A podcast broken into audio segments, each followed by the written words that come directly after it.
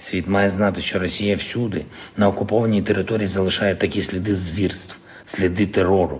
Ви бачили Бучу, ви бачили Маріуполь, тепер Ізюм. I am Matěj Skalický and this is Czech Radio News Podcast Vinohradská 12. Vyšetřovatelé o tomto víkendu exhumovali z hrobu u ukrajinského Izjumu 59 těl. Mass graves containing more than 450 bodies have been. Mnoho těl podle předběžných zjištění nese stopy násilné smrti. Ukrajinská Einige erschossen worden sein, andere. He was found with his hands tied behind his back. Že je dokaz čerhových zvírstv skojených za ruskou okupací. She was at Izum, the place that horrifies the world. Liz Cookman covers eastern Ukraine as a freelancer. We speak about the exhumation of bodies from the mass burial site and the men who were most likely tortured before their death. It's Tuesday, September 20th.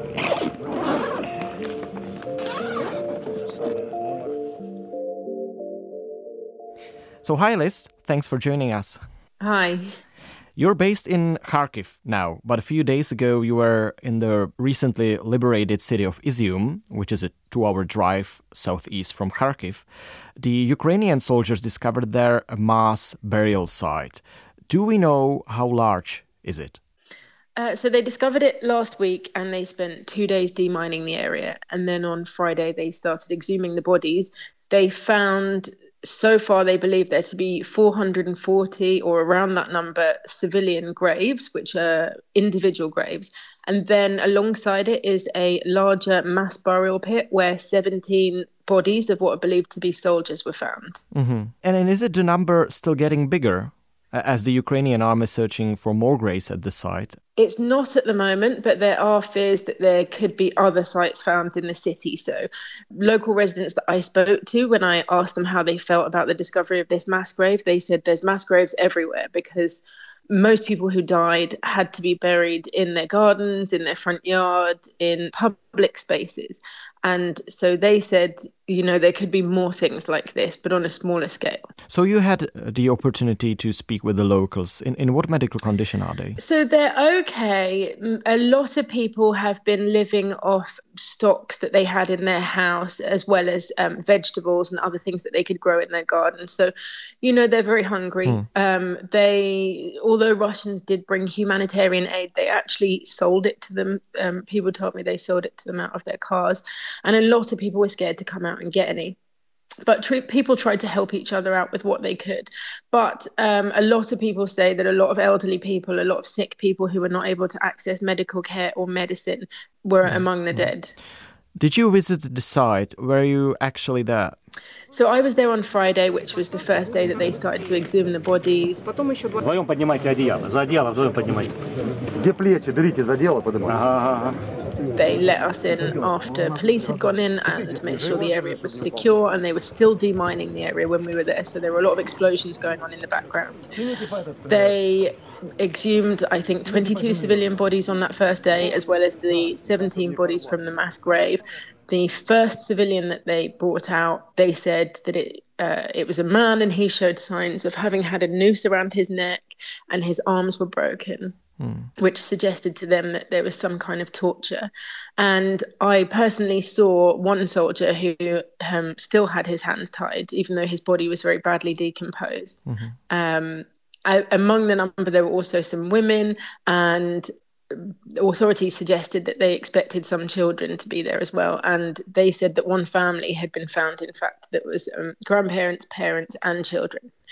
But it's worth bearing in mind that a lot of these people haven't necessarily been killed directly by Russian troops, but they have been killed by the war. So a lot of people were killed by shelling or explosions and were buried locally. And people told me that the Russian troops came to them in August and told them that all of the sort of unsanctioned local graves had to be dug up with people moved to the cemetery. Велика кількість відповідно дітей, є тіла із зав'язаними руками позаду. Кожен цей факт буде розслідуваний і надана належна права цьому оцінка. На одному з яких є ознаки странгуляційної борозди та мотузки на шиї, зв'язані руки. Це, ми, до речі, знаходимося ось вона, ця могила. Тіло вже вилучене. Це мій брат. Жінка його, Яковенко Світлана Сергіївна, під номером 164. І мама мого брата, Яковенко Наталія Іванівна, під номером 174.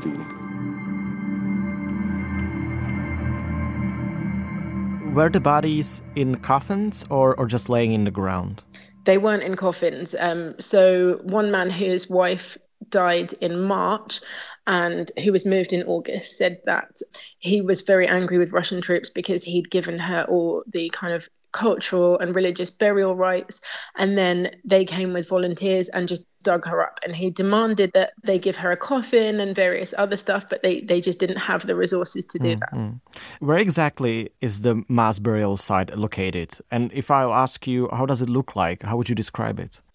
So it's on the northeastern edge of the city of Izium, and it's in a sort of wood of tall pine trees that until the war was a popular area for families to have barbecues, to go for walks. And there is already a permanent cemetery in the woods, but this temporary cemetery has been built next to it.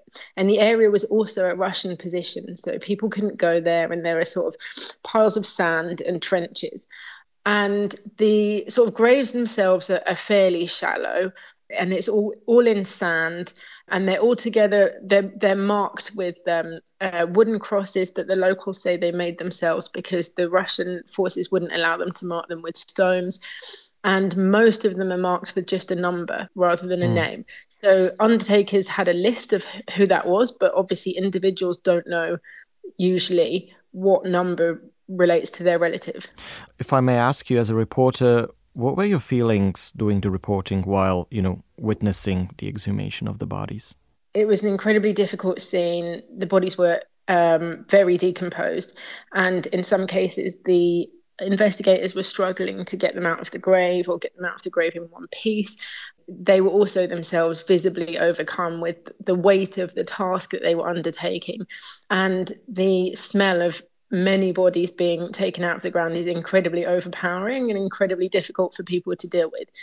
There was one particular moment I remember where an investigator found a necklace around the neck of a thought to be a soldier, and he removed it and he washed it with water, and it revealed that it was like it was a metal crucifix that was engraved with like a Jesus, and you could see that he was very emotionally overwhelmed when he saw that because it's such a personal item. Mm-hmm. As well as sort of police investigators, the people who are doing these exhumations are from the Public Prosecution Office, but also some of them are from civil defence, firemen, things like that, who've been drafted in to help. And it's very difficult for them to see those kind of scenes. It's not normal for them, and it's obviously a lot of them are from the local area. It's a lot of people were, I think, very emotional. And you've already said that some of the bodies have their hands tied with some rope. So Ukrainian officials report that the corpses bear signs of torture. You can confirm that.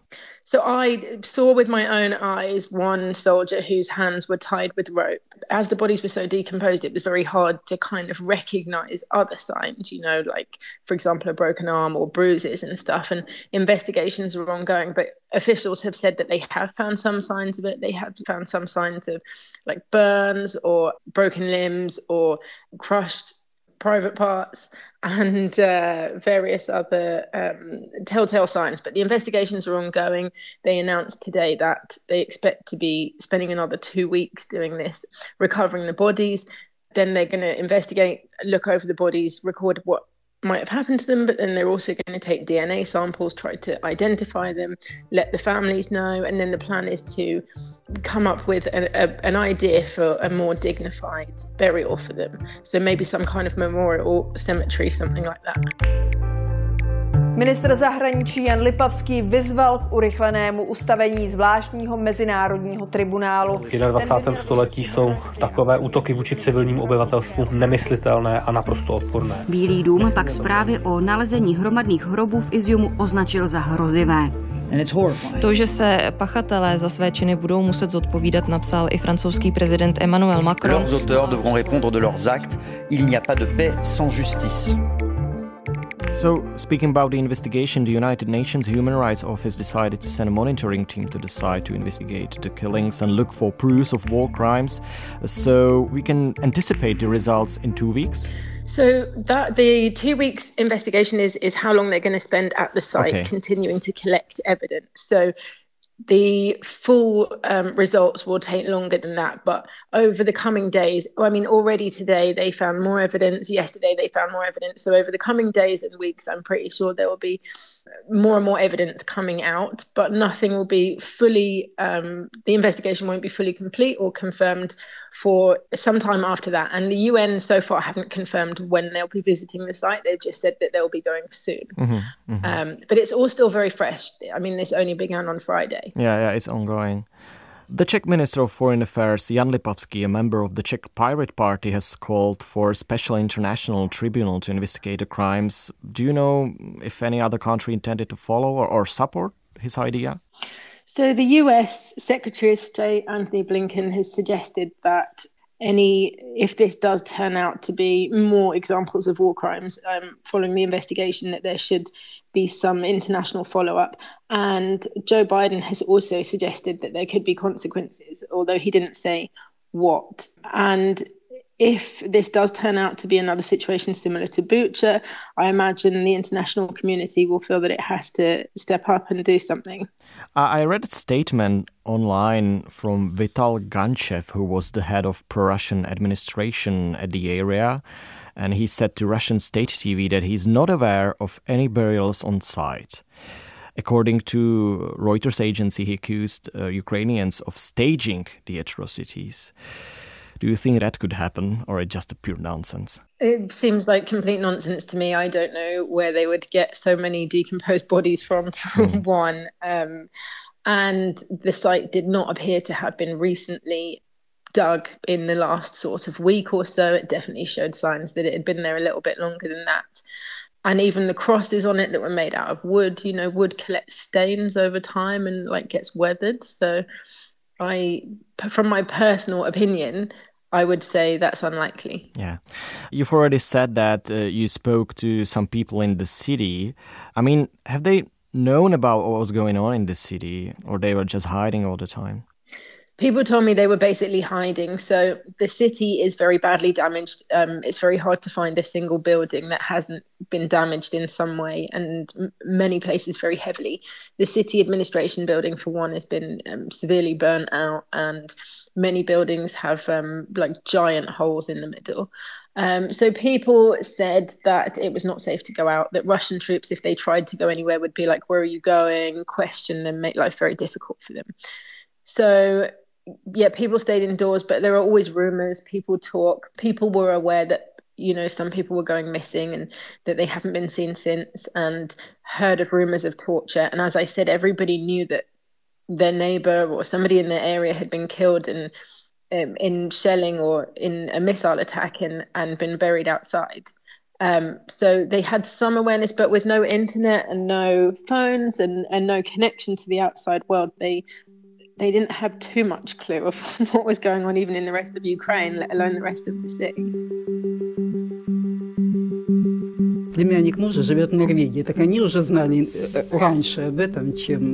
Bylo prakticky nemožné najít jediný dům, který by nebyl v nějaké míře poškození. Nefunguje elektřina ani dodávky potravin, jídlo se vaří na ohništích u obytných domů. Docházelo k represím, které byly cílené především na osoby, které mají nějakou afiliaci se ozbrojenými složkami Ukrajiny. Byli to příslušníci armády, nebo to byli účastníci té původní tzv. Antiteroristické operace, která probíhala od roku 2014.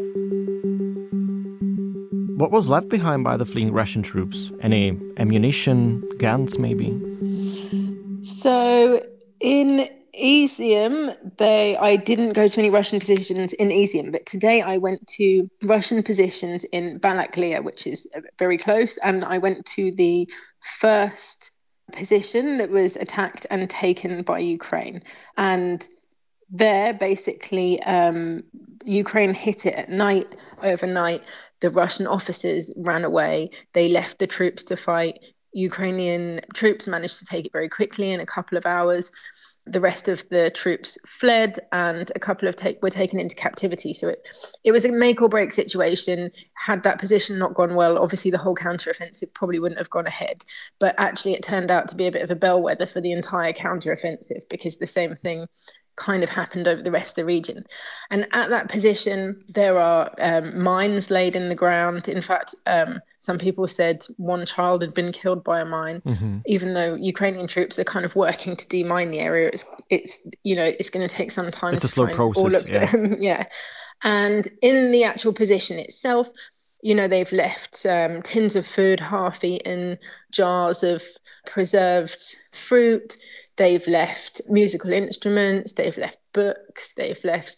Some of the strangest things we saw were like a woman's bra and a fur coat, which people suggested they'd been trying to sort of take with them for wives and girlfriends. But many people we spoke to talked about them looting their houses and stuff. So a lot of the stuff left behind was things that they'd looted from elsewhere. Back to Izium for one more question. Mr. Zelensky, the Ukrainian president, had raised the Ukrainian flag in the Izium a few days earlier, and later on in the video he said Bucha, Mariupol, and now unfortunately Izium. Russia leaves death everywhere. That's the end of quotation. Are there, in your point of view, any similarities between the crimes committed on the Ukrainian people in these three cities? There are definitely a lot of similarities. I mean, Mariupol is the city that everybody's most scared to see what's happened there, because it remains cut off and it suffered probably the most extreme Russian violence so far. And everybody's very apprehensive the scale of the killing that will be revealed if and when that's retaken. But Izium has been compared a lot to Bucha. In fact, the head of the Kharkiv military administration told me on Friday that he believes that because of the scale of the damage in Izium to the actual city, he believes it could be found to be Irpin plus Bucha times 3. And they believe that they're going to find other sites as well in the wider region. But yeah, Bucha has left a deep scar on locals psychologically, and they're very worried about what's going to be found. Yeah, Mr. Zelensky also added over the weekend that the army has found several torture rooms in the Kharkiv area. Have you been to any? They found, I believe, 10 torture rooms, and I think today they announced that they'd found more in Kupiansk, which was only kind of secured over the last couple of days. And in Balaklia, they found torture rooms underneath the police station. And yeah, they found them dotted around. Some journalists have been able to access it, but the police are doing forensic investigations at the moment on them to try and gather as much evidence they can on what happened. So it's quite difficult to visit them. There are still many cities and villages to liberate in eastern Ukraine. So seeing the atrocities in Bucha, now in Izium and all around the area, I mean, could it be even worse? It definitely could be worse. There's also a distinct imbalance between what you see in cities. For example, again, Balaklia is a fairly large city, and people didn't seem to, although there are definitely talk of torture rooms and forced disappearances and people going missing, the city itself hasn't been too heavily destroyed, whereas Izium has been very badly destroyed. So it's kind of very hard to predict, because one city could be not so bad, the next city can be a complete sort of horror. And so I think, yeah, we're going to see a lot of awful things come out over the next few months. Liz, thank you for your reporting. Thank you for your time, and take care. Thank you. And that's all for today. I spoke to Liz Cookman, a freelance journalist covering eastern Ukraine. Thank you for listening.